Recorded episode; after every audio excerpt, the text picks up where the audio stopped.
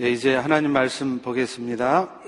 로마서 8장 12절에서 17절의 말씀이 되겠습니다. 같이 교독하시도록 할게요. 그러므로 형제들아 우리가 빚진 자로 돼 욕신에게 져서 욕신대로 살 것이 아니니라. 너희가 욕신대로 살면 반드시 죽을 것이로되 영으로서 몸의 행실을 죽이면 살리니 무릇 하나님의 영으로 인도함을 받는 사람은 곧 하나님의 아들이라. 너희는 다시 무서워하는 종의 영을 받지 아니하고 양자의 영을 받았으므로 우리가 아빠 아버지라고 부르짖느니라. 성령이 친히 우리의 영과 더불어 우리가 하나님의 자녀인 것을 증언하시나니 또한 상속자 곧 하나님의 상속자요 그리스도와 함께한 상속자니 우리가 그와 함께 영광을 받기 위하여 고난도 함께 받아야 할 것이니라. 아멘. 아, 몇 년 전에 카톨릭의 김수환 추기경께서 돌아가셨습니다. 그때 수많은 사람들이 조문을 하기 위해서 하루 종일 명동 성당 앞에 줄을 서서 기다리는 모습을 보면서 저는 개인적으로 많은 생각을 했습니다. 전국 곳곳에서 온 조문객들이 며칠 동안 무려 40만 명이 조문을 왔다 갔다고 합니다. 과연 카톨릭에는 구원이 있느냐 없느냐 하는 신학적인 이슈를 따지기 이전에 그분이 그렇게 종교를 초월해서 사람들의 존경을 받는 분이었다는 것이 우리에게는 많은 도전이 됩니다. 그분이 그런 존경을 받는 이유는 아마도요, 고난과 역경이 있었지만 그런 상황에서도 꿋꿋하게 정도를, 바른 길을 걸으셨고 또 불의와 타협하지 않으셨고 몸으로 그리스도의 사랑을 실천하며 사셨기 때문일 거라 생각합니다. 주기경 자신이 돌아가실 때 은행 잔고가 천만 원, 만 불이 채 되지 않았다는 것은 그분이 무소유의 삶을 사셨다는 것을 말하는 겁니다. 김수환 추기경을 애도하는 많은 레치든들이 어, 그 애도하는 마음은, 마음의 글을 쓰면서 함께 그 글 밑에 우리 기독교를 비방하는 댓글을 올려놓은 것을 보면서 저는 마음이 참 많이 아팠습니다. 어떤 네티즌은 이렇게 썼습니다. 죄송합니다. 개독교의 먹사들과 중들은 추기경님의 삶을 본받으라. 목사의 한 사람으로 참으로 부끄럽기도 하고요. 가슴이 아팠습니다. 사실 모든 교회가, 모든 목사가 그런 것은 아니겠습니다만은 요즘 교회들의 모습을 보면 그런 말도 나오게 생겼습니다. 오늘날 한국 교회를 가보면은요, 교회가 무슨 나이트 클럽인지 뭔지 십자가 탑은 왜 그렇게 휘황찬란하게 빨주 노초 파남보 번쩍번쩍하면서 그렇게 만들어 놨는지 모르겠습니다.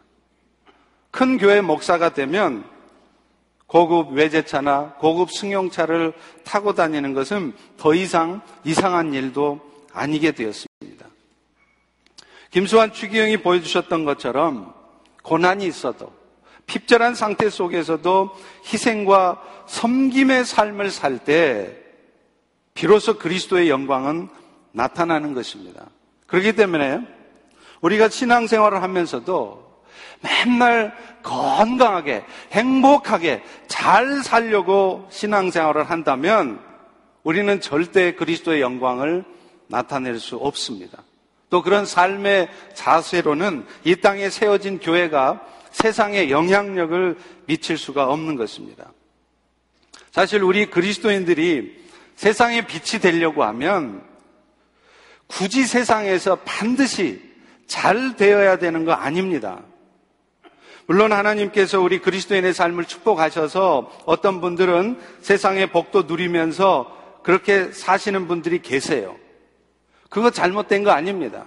하나님 주신 축복을 누리고 살 수 있습니다. 그러나 우리가 정말 기억해야 될 것은 어떤 고난과 역경이 있을지라도 그리스도께서 우리에게 부어주신 그 사랑을 먼저 기억하면서 세상에 섬김의 삶을 살고 베푸는 삶을 살 때 오히려 하나님의 영광은 나타난다는 것입니다. 사실 성령께서 오늘 또 우리 안에 계시는 이유도 우리 모두가 이런 삶을 살 수 있도록 우리를 도와주시기 위해서 우리의 삶을 그런 삶으로 이끄시기 위해서 계시는 것입니다. 지난주에 우리는 모든 그리스도인들 안에는 성령이 계신다는 것을 배웠어요. 성령은 그리스도의 영이시고 예수의 영이시고 하나님의 영이세요. 그분이 오늘 또 우리 가운데 임마누엘로 계십니다. 그런데요, 오늘 우리가 살펴보려고 하는 것은 우리 안에 계시는 그 성령께서는 우리 안에 오셔서 하는 일이 뭐냐? 우리의 삶을 인도해 가신다는 거예요. 성령이 우리 안에 오시면은 가만히 있지 않습니다. 뒷짐지고 가만히 계시는 게 아니라 사실은 날마다 일마다 우리의 삶을 인도해 가신다는 거예요. 우리가 그것을 의식하든 의식하지 못하든 오늘 지금 당장 이 순간에도 성령님은 여러분 모두의 삶을 인도해 가고 계십니다. 우리 14절 말씀 다시 한번 같이 읽습니다. 시작. 무릇 하나님의 영으로 인도함을 받는 그들은 곧 하나님의 아들이라. 여러분 이 말씀을 거꾸로 말해보면 뭐죠? 하나님의 아들 된 자들은 하나님의 영으로 인도함을 받는다는 것을 말하는 거죠. 오늘 또 우리는 이 땅의 삶을 마치고 나면 모든 게 끝나는 게 아니라 저 영원한 하나님의 나라 천성을 향해 갑니다. 그런데 그 인생길이 하나님의 뜻 안에서 진정 복된 인생이 될 수 있도록 하기 위해서 성령님은 오늘도 우리의 삶을 끊임없이 인도해 가시는 것입니다. 성령께서 우리 안에 내주하시면서 우리의 삶을 인도하시는 일은요, 먼저는 우리 몸의 행실을 죽이기 위해서 우리가 육체의 소욕을 쫓아 살지 않도록 하기 위해서 우리의 삶을 인도해 가십니다. 다시 말하면 오늘도 우리 안에 숨겨져 있는 나도 모르는 죄악된 생각, 죄악된 삶을 무너뜨리고 하나님의 거룩에 이룰 수 있도록 우리 삶을 이끄신다는 거예요. 우리 12절, 13절 같이 읽습니다. 네, 시작. 그러므로 형제들아 우리가 빚진 자로 돼 육신에게 져서 육신에게 살 것이 아니라 너희가 육신대로 살면 반드시 죽을 것이로되 영으로서 몸의 행실을 죽이면 살리리. 여러분 성도들이요 육신을 쫓아 살면 그것은 파멸과 고생의 길로 가는 것입니다. 지금 당장 그것이 나에게 유익이 되고 좋은 것 같지만요. 나중에 지나놓고 보면 오늘 또 내가 육신의 생각 가운데 육신을 쫓아 살다 보면 반드시 그 끝에는 우리를 고통과 사망 가운데 빠지게 하는 올무가 있다는 거예요. 함정에 빠지게 되어 있다는 거예요. 그런데 안타까운 것은 사람들은 그것을 모른다는 거예요. 그래서 오늘 또 당장에 그것이 나에게 유익이 되고 그거 하면 내 비즈니스가 잘 될 것 같고 그렇게 하면 내 삶이 행복하고 부유한 삶이 될 것 같아서 육신의 소욕을 쫓아 산다는 것입니다. 그런데 더 안타까운 것은 그런 삶을 살아가면서도 우리는 우리의 의지를 가지고는 나의 힘으로는 그런 육신의 소욕을 이겨낼 수가 없다는 것입니다.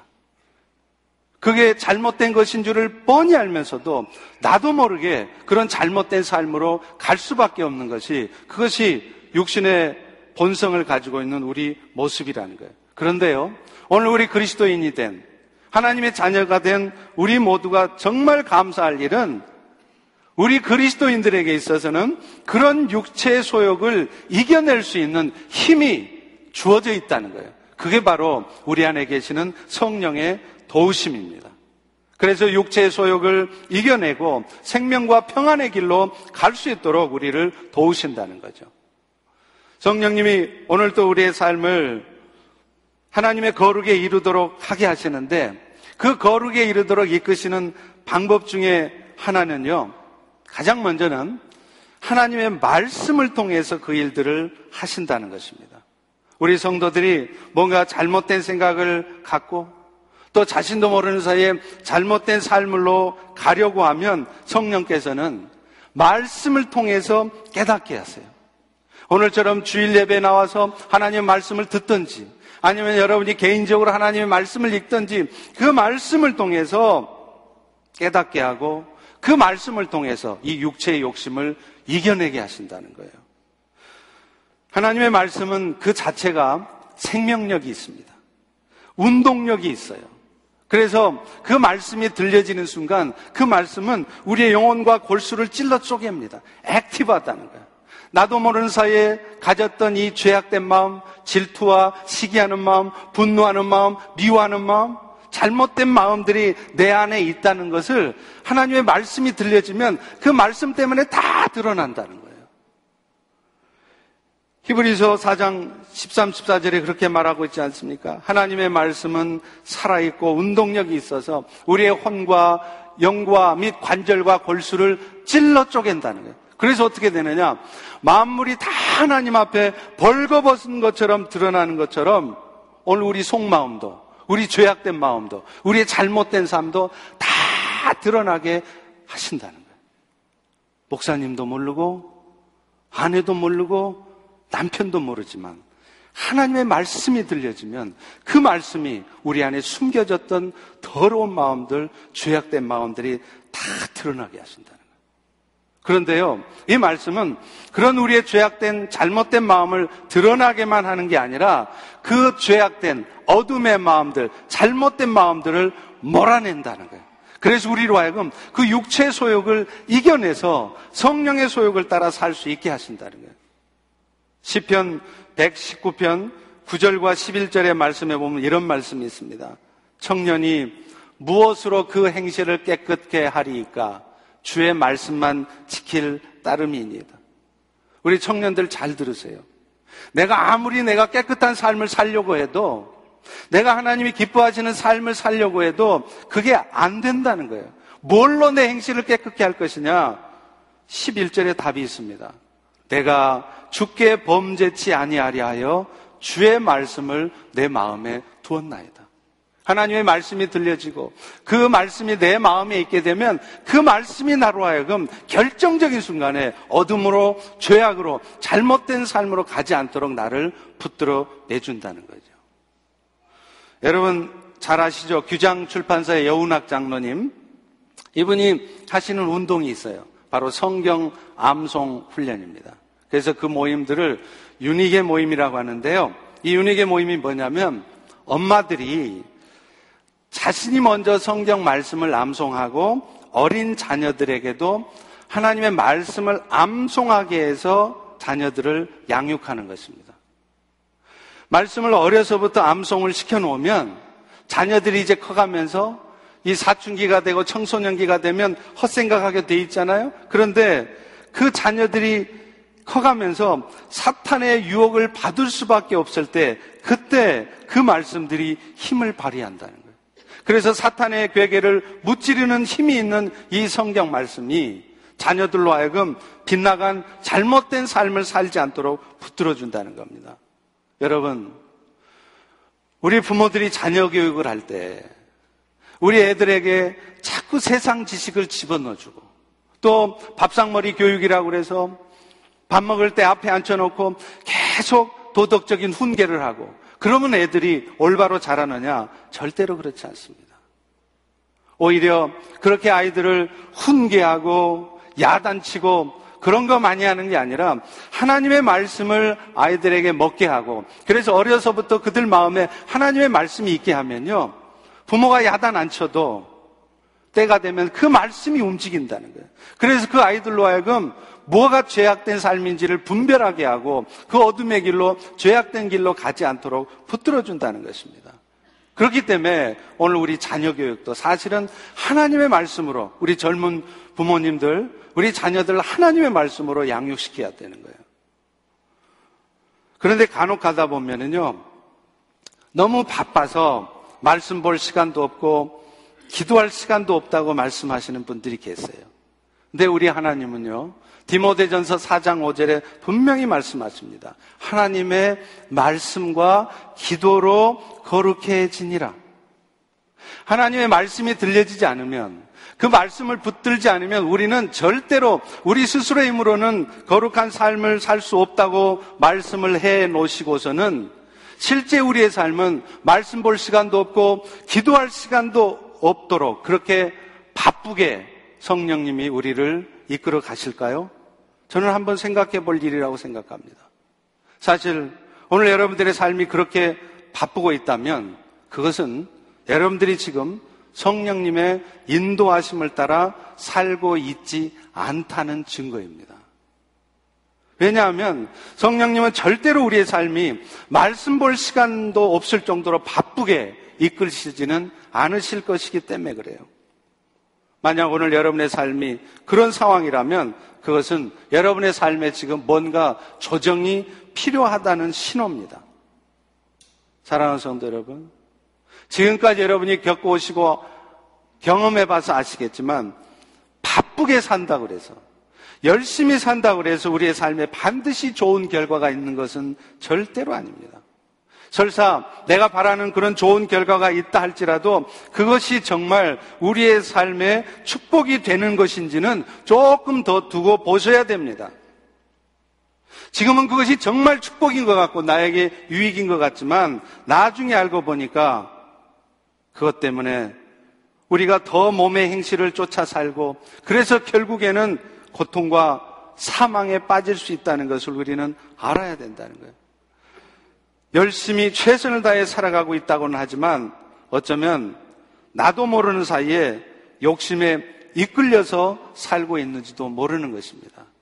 내가 만약 오늘 또 하나님의 인도하심을 따라 말씀을 대하고 기도할 시간조차 없다면 말이죠.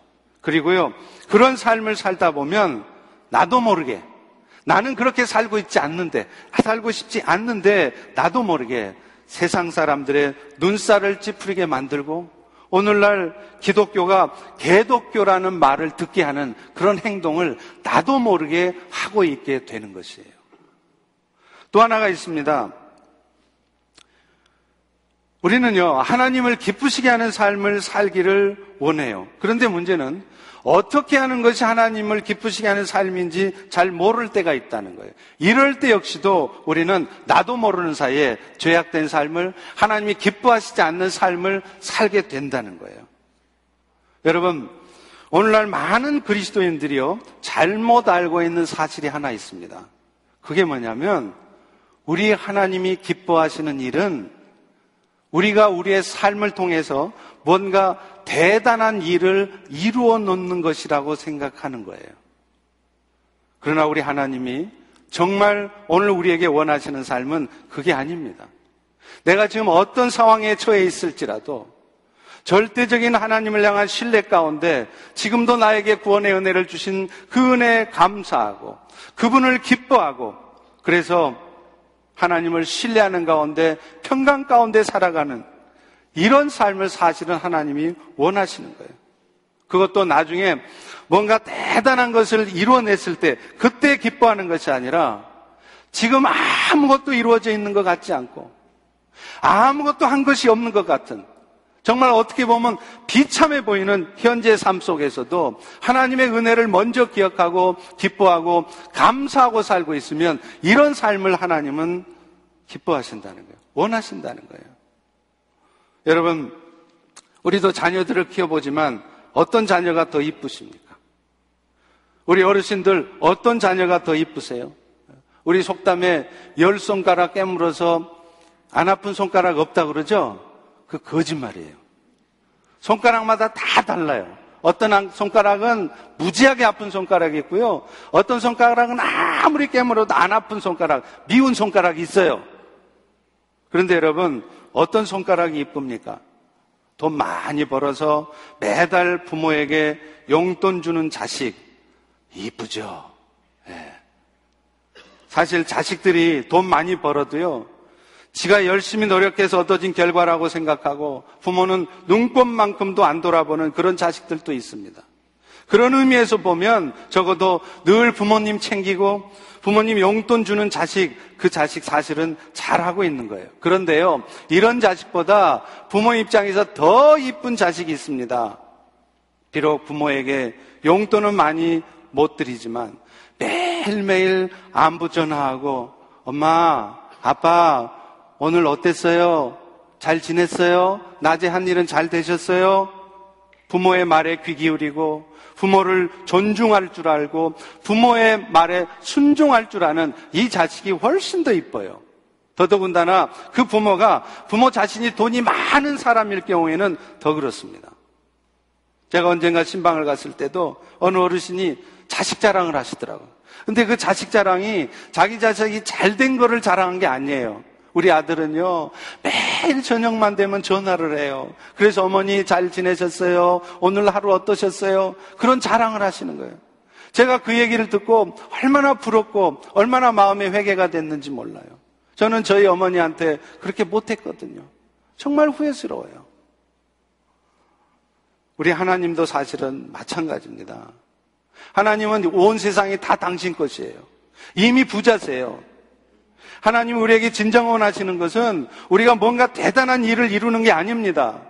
열심히 돈 벌어갖고 헌금 많이 해가지고 성교센터 짓고 예배당 짓고 하나님이 우리에게 이런 것들을 원하시는 게 아닙니다. 오히려 날마다 아버지께 문안 인사하고요. 대소사 일들을 아버지하고 상의하고요. 아버지께서 하시는 말씀에 귀 기울이고 그 아버지를 존경하고 신뢰하는 것을 훨씬 더 원하신다는 거예요. 그런데 지금은 열심히 돈 벌어야 될 때입니다 하면서 아버지하고 대화도 안 하고 한 번도 전화도 안 하고 아버지하고는 단절된 채로 살다가 이제 뭔가 돈도 좀 벌고 이루어졌다 싶을 때 아버지를 위해서 집 한 채 사드리는 거 이것을 우리 하나님 아버지가 원하시는 게 아닙니다. 그런 삶을 살다 보면은요, 그 과정에서 나도 모르게 사도 바울이 고백하는 것처럼 원치 않는 악을 행하는 거예요. 여러분, 처음에 시작은 믿음의 기업으로 시작했다가 지금은 그 초심을 잃어버리고 오히려 세상의 지탄을 받는 크리스찬 기업들이 얼마나 많습니까? 그 사람들이 왜 그래요? 애초에 신앙생활 할 때부터 잘못 생각하는 거예요. 무엇이 하나님이 기뻐하시는 삶인지에 대해서 정확하게 모르고 신앙생활을 하다 보니까 그런 결과도 오는 것입니다. 오늘 또 성령께서 여러분의 삶을 인도하신다는 것은 오늘처럼 이런 말씀을 듣게 하는 거예요. 아, 그래서 내가 지금 살고 있는 삶이 잘못된 삶이구나. 나는 이것이 하나님을 기쁘게 하는 것인 줄 알았는데 이게 아니었구나. 깨닫게 하는 거예요. 그래서 오늘 여러분의 삶이 그 하나님의 거룩에 이룰 수 있도록 오늘 또 이끌어 가시는 것입니다. 두 번째로 성령께서 우리의 삶을 인도하시는 것은요, 우리가 무서워하는 마음을 가지고 하나님을 따라가는 게 아니라 우리를 향한 하나님의 사랑을 확신하는 가운데 평강 가운데 살아가게 하는 거예요. 여러분, 우리 모두는 종의 영을 받은 자들이 아니라 양자의 영을 받은 자라고 오늘 본문 15절은 분명히 말하고 있습니다. 우리 15절 같이 읽습니다. 시작. 너희는 다시 무서워하는 종의 영을 받지 아니하고 양자의 영을 받았으므로 우리가 아빠 아버지라고 부르짖느니라. 여러분 종은요 항상 주인의 눈치를 보는 사람이에요. 열심히 일을 하건 일하지 않건 항상 관심이 주인이 나를 어떻게 보나 그게 관심이에요. 그래서 주인에게 잘못 보이면 한순간에 잘리니까 늘 두려운 마음을 가지고 살아요. 열심히 일하면서도요. 그런데요, 주인의 아들은 달라요. 혹시 실수하면 어떻게 하나 하고 두려워하지 않습니다. 왜 그럴까요? 혹시 실수했을지라도 아들 젠자들은 그것 때문에 쫓겨나거나 그 인생이 박살나게는 되지 않기 때문에 그래요. 사실 요즘에야 대부분의 자녀들이 아버지를 아빠라고 부릅니다. 근데 저도 50 중반인데 제 나이 때만 해도요, 그때 제 친구들 중에도 아버지를 아빠라고 부른 사람은 거의 없었어요. 다 아버지 아니면 아버님이라고 불렀습니다. 그런데요, 아빠하고 아버지 이미지는 좀 달라요. 아버지는 좀 왠지 무섭기도 하고요. 엄격한 모습이 떠올라요. 그런데 아빠 하면 왠지 내가 실수해도 용서해 주실 것 같고 가깝게 느껴지는 이미지입니다. 근데 오늘 하나님을 부르시는 호칭도 마찬가지라는 거예요. 여러분, 구약의 백성들은요, 우리 하나님을 부를 때 아빠는 커녕 감히 아버지라고 부르지도 못했습니다. 구약 시대 하나님의 백성과 하나님의 관계는 왕과 종의 관계, 왕과 백성의 관계로 묘사돼요. 구약 성경 어디를 봐도 하나님을 아버지와 자녀로 관계로 묘사하지 않습니다. 근데 오늘날 예수 그리스도의 은혜를 입은 신약 시대에 사는 성도들은 하나님과 우리의 관계가 뭐냐면 왕과 백성의 관계가 아니라 아버지와 자녀의 관계라는 거예요. 그리고 그 아버지와 자녀의 관계도 그 아버지를 어렵고 약간의 무서움을 갖는 아버지라고 부르는 것이 아니라 늘 나를 용서하고 사랑해 줄 것 같은 아빠로 부르는 그런 아버지시라는 거예요. 구약의 백성들은요, 여호와 하나님이라는 호칭조차도 쓸 수가 없어서 아도나이라는 다른 표현을 썼습니다. 구약의 서기관들이 성경을 필사하다가도 여호와라는 단어가 나오면은 붓을 내려놓고 목욕을 가서 한 번 하고 다시 와서 썼다는 거예요. 얼마나 하나님을 향한 두려운 마음이 있었겠습니까? 그런데 그런 구약 전통을 갖고 있는 성도들에게 사도 바울이 뭐라 그러냐? 충격적인 말을 하는 거예요. 너희들은, 너희들은 하나님을 아빠라고 부르는 자가 되었다는 거예요. 히브리의 아빠가 아바라 그러잖아요. 그 아바, 아바, 아빠 비슷하잖아요. 할렐루야. 그래서 우리 한국 민족이 히브리 민족의 줄기다는 그런 썰도 있습니다. 증명되지는 않은 거지만.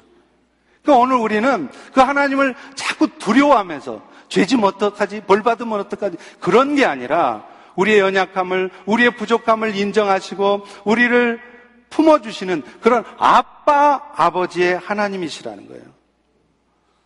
오늘날 성도들이 하나님 아버지를 아빠라고 부를 수 있다는 것은 그만큼 우리의 하나님이 두려움의 대상인 아버지가 아니라 용서하시고 품어주실 것 같은 사랑의 아버지를 갖게 되었다는 것을 의미하는 것입니다. 오늘 우리가 성령의 인도하심을 받게 되었다는 것은 그런 하나님의 인도하심을 받고 있다는 거예요. 그러니까 지나치게 신앙생활 하면서 두려워하고 안절부절하고 그런 율법적인 신앙생활을 하지 않으셔야 된다는 거예요. 디모데후서 1장 7절에 보면 하나님이 우리에게 주신 것은 두려워하는 마음이 아니요 오직 능력과 사랑과 근신의 마음이다 이렇게 말해요. 개혁성경에는 이 부분이 마음이라고 나와 있지만요. 이 마음이라는 부분이 원래는 영으로 돼 있어요. 스피릿이라고 돼 있어요. 다시 말하면 하나님이 우리에게 주시는 영은 우리를 두렵게 하고 우리를 벌벌벌 떨게 만드는 영이 아니라 사랑과 절제하게 하는 영이라는 거예요.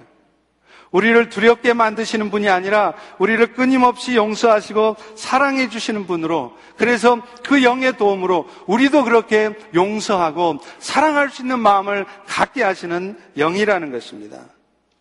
오늘 우리에게도 가장 먼저 필요한 것이 뭐냐면 이런 하나님의 사랑을 먼저 확신하는 거예요. 오늘날 성도들이 신앙생활 하면서도 재미도 없고 늘 불안하고 두려움이 많은 이유가 뭐냐면 맨날 밥상머리 교육이라고 해서 너는 이거 고쳐야 되고 너는 이거 잘못됐고 맨날 야단만 쳐요. 맨날 책망만 해요. 칭찬은 별로 안 하고.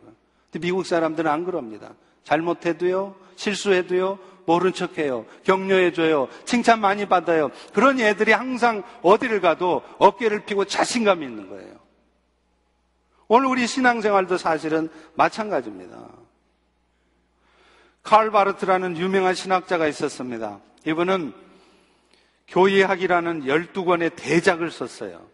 근데 이분이 이 기독교의 교리를 다루는 교회 교의학 이 12권을 탈고를 했을 때 독일의 한 기자가 물어봤습니다. 선생님, 당신은 이 12권의 교의, 학을 한마디로 요약하면 뭐라고 할 수 있습니까? 그러자 바르트는 주저하지 않고 이렇게 대답했다는 거예요. 하나님은 당신을 사랑하십니다. 입니다. 여러분, 성경 66권 전체의 요약도, 성경 교리의 요약도 한마디로 말하면 이겁니다.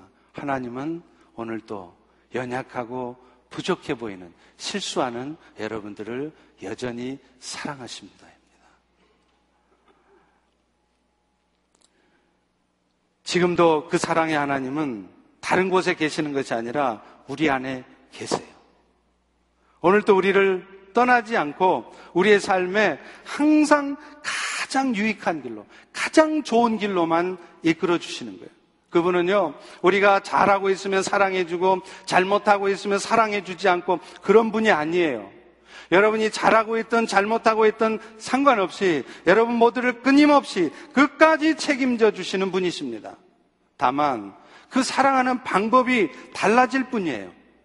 때로는 당근으로 우리를 사랑해 주시기도 하지만 때로는 채찍으로 사랑해 주시기도 합니다. 그러나 중요한 것은 하나님의 사랑의 방법이 당근이든 채찍이든 상관없이 여러분이 처한 모든 상황은 지금 하나님께서 나를 사랑하시기 때문에 나에게 겪게 하시는 상황이고 이 모든 상황은 결국에는 나에게 유익이 되기 때문에 하나님이 있게 하신 거라는 거예요.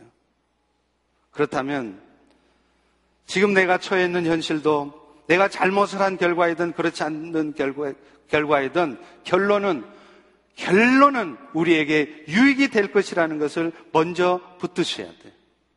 여러분, 진정한 믿음이란 딴 게 아닙니다. 오늘 또 내 삶에 하나님은 항상 최선의 것으로만 주신다는 마음으로, 그런 하나님을 신뢰하는 마음으로 그분 앞에 늘 감사의 제사, 찬양의 제사를 드리는 거예요. 그리고 그럴 때 사실은 어떤 형편에 처해 있을지라도 우리 마음에 비로소 평강이 찾아오는 것입니다. 오늘 여러분 마음에 지금 평감이 없습니까? 여러분 마음에 왠지 모르게 두려움이 있고, 여러분 마음속에 왠지 모르게 분노가 있고, 미움이 있습니까? 여러분 마음이 편치 않으십니까? 그것은 먼저 여러분 자신이 여러분을 향한 하나님의 사랑을 확신하지 못하기 때문에 그래요. 오늘 이 모든 삶의 상황과 현실도 하나님이 나를 사랑하시는 가운데 이끄는 것이고 이것이 결국에는 지금 나로서는 힘들고 고통스럽지만 결국에는 나에게 유익이 될 것이라는 것을 붙들지 못하기 때문에 여러분 마음에 평강이 없는 것입니다. 베드로전서 5장 7절에 분명히 말합니다. 너희 염려를 다 죽게 맡겨라. 왜 그러느냐? 이는 그가 너희를 돌보십니다. 우리가 염려하는 것들을 다 주님께 맡길 수 있는 이유는 지금 오늘, 지금 이 순간에도 성령이 우리를 돌보시고 있다는 것입니다. 그래서 지금 나는 많이 힘들고 고통스럽기도 하지만 이 잠깐의 고난도 결국 우리를 온전케 하시고 굳건하게 하시고 강하게 하시기 위해서 우리에게 지나게 하시는 것이라는 것. 이것을 붙드는 것이에요. 그럴 때 우리는 비로소 염려를 내려놓고 그분이 주시는 평강을 누리는 그런 삶을 살게 될 줄로 믿습니다. 그런데 한 가지 더 기억해야 되는 것은요. 성령께서는 비록 우리의 삶을 고난 가운데 이끄시기도 하지만 그 길은 결국은 영광의 길로 인도하시는 거라는 거예요. 여러분, 성령님은 우리의 삶을 인도하시되 항상 우리의 삶이 순조롭고 형통한 길로 인도하시지만은 않습니다. 때로는 적지 않은 고난을 감수해야 될 때도 있어요. 사실 예수를 믿으면 모든 문제가 해결되고 우리의 삶에 아무런 문제가 없게 된다고 말한다면 이것은 거짓말입니다. 복음을 제대로 말하는 게 아니에요. 반쪽만 말한 것이 됩니다. 그런 일은 절대로 없습니다. 왠지 아세요? 오늘 본문도 분명히 말씀하고 있어요. 그리스도와 함께 하나님의 자녀가 되는 하나님의 후사가 되는 영광을 얻었으면 그 그리스도와 함께 영광 받기 위하여 고난도 받아야 할지니라. 그 영광이 누려지기까지 그 영광이 올 때까지 내 삶에 고난도 올 수 있다. 이 정도가 아니라 그 고난을 반드시 받아야 된다는 거예요.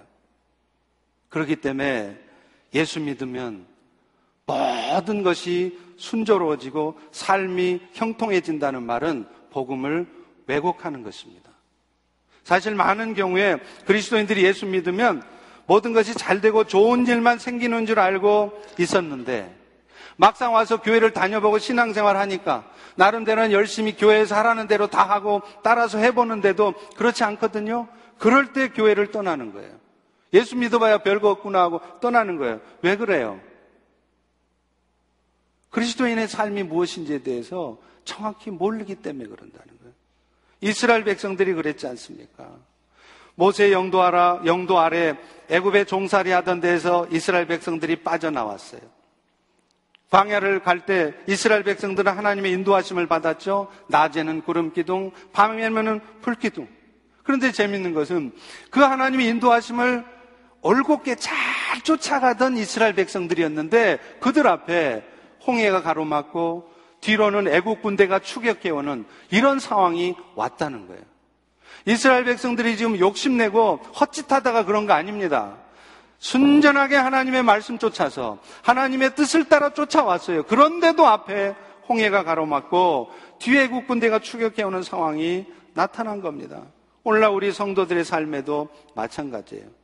분명 하나님의 인도하심을 잘 쫓아갔는데도 뜻하지 않는 고통스러운 상황에 처하게 될 때가 있습니다. 그럴 때 우리는요, 너무나 쉽게 원초적인 반응을 보여요.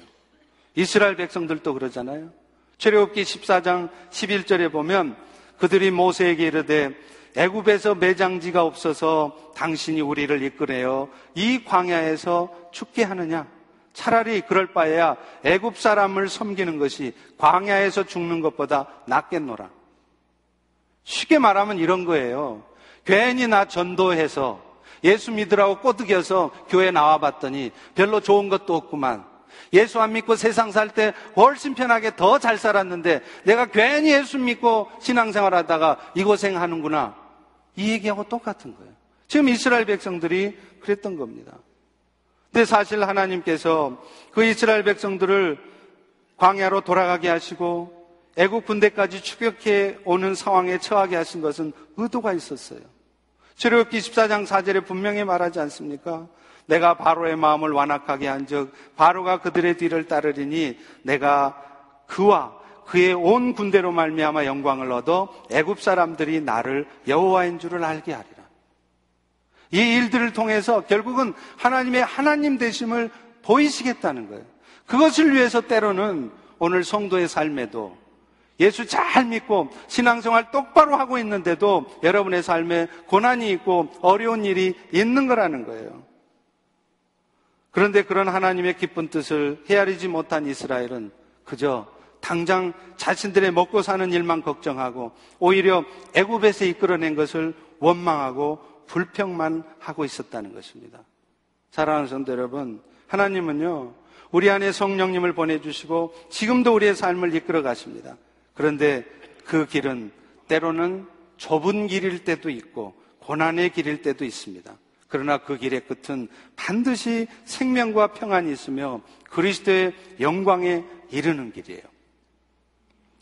4세기경에 그 유명했던 교부 어거스틴이 하나님의 도성이라는 책을 썼어요. The City of God. 근데 이 책을 쓰게 된 동기가 참 재밌어요. 왜 어거스틴이 하나님의 도성이라는 책을 썼느냐면 어거스틴에게는 이해할 수 없는 게 하나 있었습니다. 그게 뭐냐? 추후 AD 313년이 되면 로마 제국에 기독교가 공인이 돼요. 기독교가 공인이 되기 전까지 300년, 400년 가까이 로마 제국이 얼마나 기독교를 핍박했습니까? 그 모든 핍박의 과정을 history로 어거스틴은 잘 알고 있어요.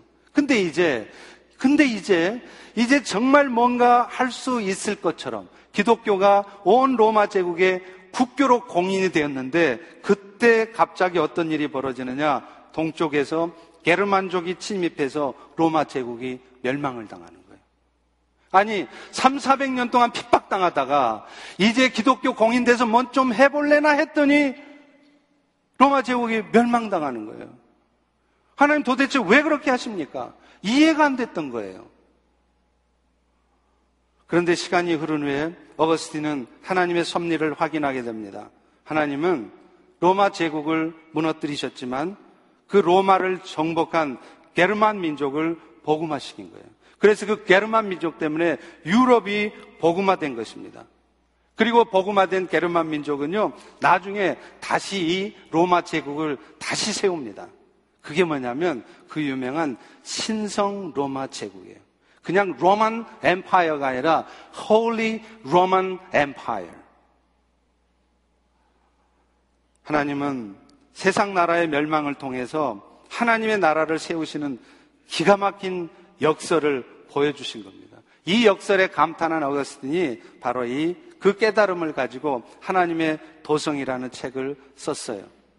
여러분, 인간의 눈으로 보면 하나님의 나라가 무너진 것 같고, 교회가 무너지는 것 같고, 세상 나라가 무너지는 것 같지만 하나님은 그 일을 통해서 더 큰 나라를 세우시기 위해서 잠시 무너지게 하시는 것일 뿐입니다. 이것이 하나님의 섭리입니다. 미국에 예수 잘 믿는 목재소 직원이 하나 있었습니다. 이 사람은 40살이 넘어서 청천벽력과도 같은 소식을 접하죠. 경제가 불황에 휩싸이면서 해고 통지를 받은 거예요. Layoff. 고통 속에서 부르짖었습니다. 하나님, 내가 지금까지 하나님과 동행하는 삶을 살았고, 내 나름대로는 철저히 하나님의 인도하심을 따르는 삶을 살았다고 하는데, 왜 나를 해고당하게 하십니까?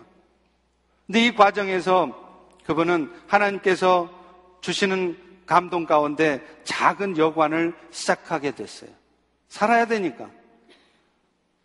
많은 사람들이 불륜의 관계를 갖는 그런 숙박이, 숙박소가, 업소가 아니라 여행객들이 편하게 묵을 수 있는 건전한 숙박업을 시작하게 하셨습니다. 그런데 이 작은 여관에 하나님이 은혜를 더해 주시기 시작해서 결국 오늘날에 수많은 체인을 거느린 호텔 업체가 되었습니다. 이 호텔이 바로 그 유명한 홀리데이 인입니다. 저는 지금도 어느 다른 도시에 가면 비싼 고급 호텔 안 갑니다. 홀리데이 인이 제일 좋아요. 왜냐하면 왠지 모르게 그리스도인이 운영하는 호텔이라는 생각이 있으니까 제 마음이 편해요.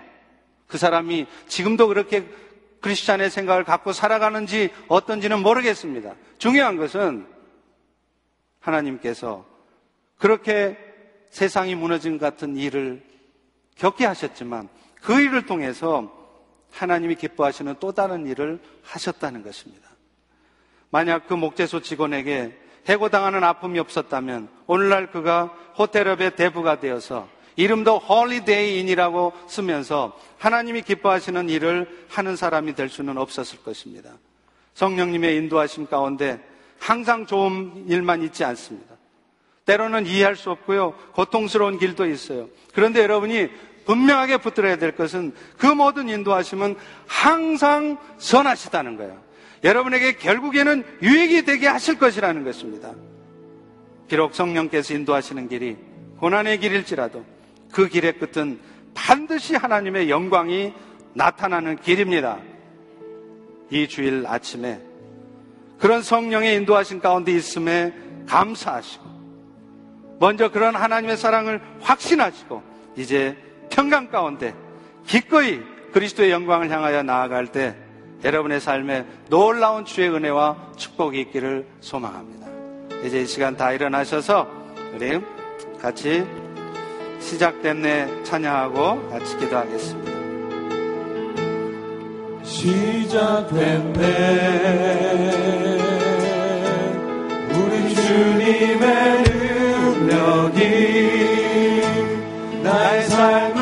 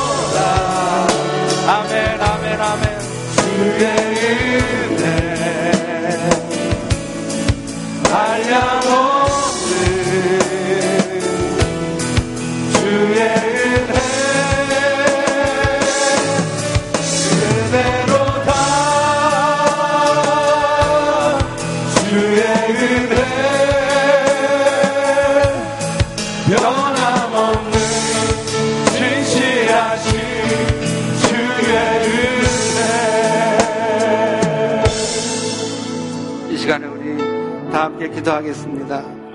그렇습니다. 이 은혜가 오늘 또 우리 가운데 있습니다. 우리의 어떤 연약함 부족함에도 불구하고 오늘도 우리를 떠나지 않으시고 결국에는 우리에게 유익이 되도록 우리의 삶을 이끌어가고 계신데 우리는 그 주님께 그 성령님께 눈을 맞추지 못하고 그저 분주하게 또 내 뜻대로 되지 않는 현실 앞에 좌절하고 분노하고 그렇게 두려워하며 살아갑니다.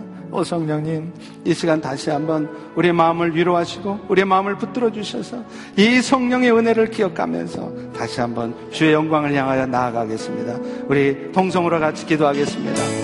아버지 하나님, 은혜로 아버지 오늘 우리의 삶 오늘도 성령께서 우리의 삶을 오늘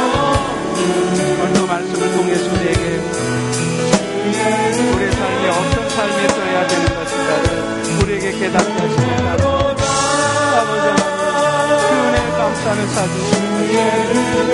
오, 성령 하나님, 이제 먼저 그 사랑을 우리 가운데 확실하게 도와주시고 인도하셔서 하나님의 뜻을 따라 있도록 하나님 도와주시옵소서. 하나님, 하나님, 저들의 하나님 저들의 마음 속에 하나님의 사랑을 확신하게 그 사랑으로 다시 한번 기뻐하며 감사하며 주님을 찬양하시고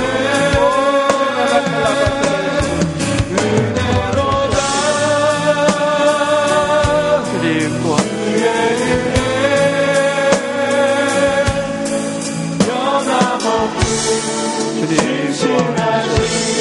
아버지 우리 하나만 더 기도하겠습니다. 이제 우리 4월 3일 또 버지니아의 4월 9일에 새 생명 축제를 합니다.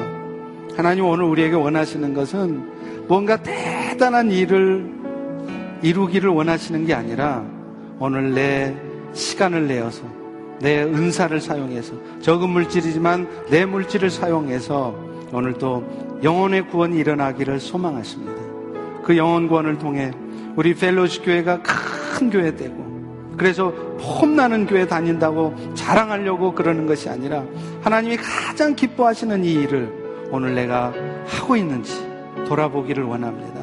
이제 우리 오이코스별로 초청 대상자가 정해져 있을 텐데 이번 새생명 축제를 통해서 정말 그 영혼들이 초청되어지고 그날 진행되는 모든 순서를 통해서 그들의 마음에 감동이 있고 그래서 영혼 구원의 역사가 일어날 수 있도록 하나님 펠로십의 이번 일들을 통해 영혼 구원의 열정 구령의 열정들이 우리 펠로십에 다시 일어날 수 있도록 도와주시옵소서. 우리 통성으로 기도하겠습니다. 알렐루야 아버지 하나님. 오 주님 그렇습니다. 오늘 삶의 하나님의 명령을 하나님 우리를 통하여 그 영혼이 일을 원하고 계시는데 하나님 우리가 우리 고이코스에 초청 대상자의 이름을 불러가며 하나님 기도하기를 원합니다. 아버지 다른 것을 통하여서 나타내고 하나님 기뻐하시는 일을 하려 할 것이 아니라 아버지 일 앞에 하나님 영원한 일 앞에 나의 시간을 내고 나의 물질을 내고 나의 은사를 사용하는 저희 모두가 될 수 있도록 도와주시옵소서.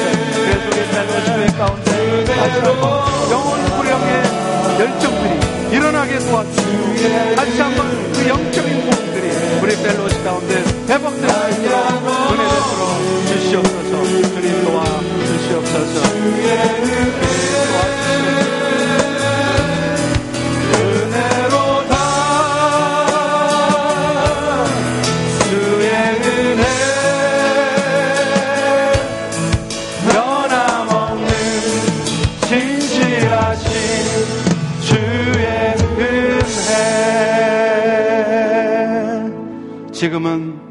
우리 주님 예수 그리스도의 은혜와 하나님 아버지의 변함없는 영원하신 사랑하심과 오늘도 우리 안에 오실 때 하나님의 말씀을 통해 우리의 삶을 이끄시고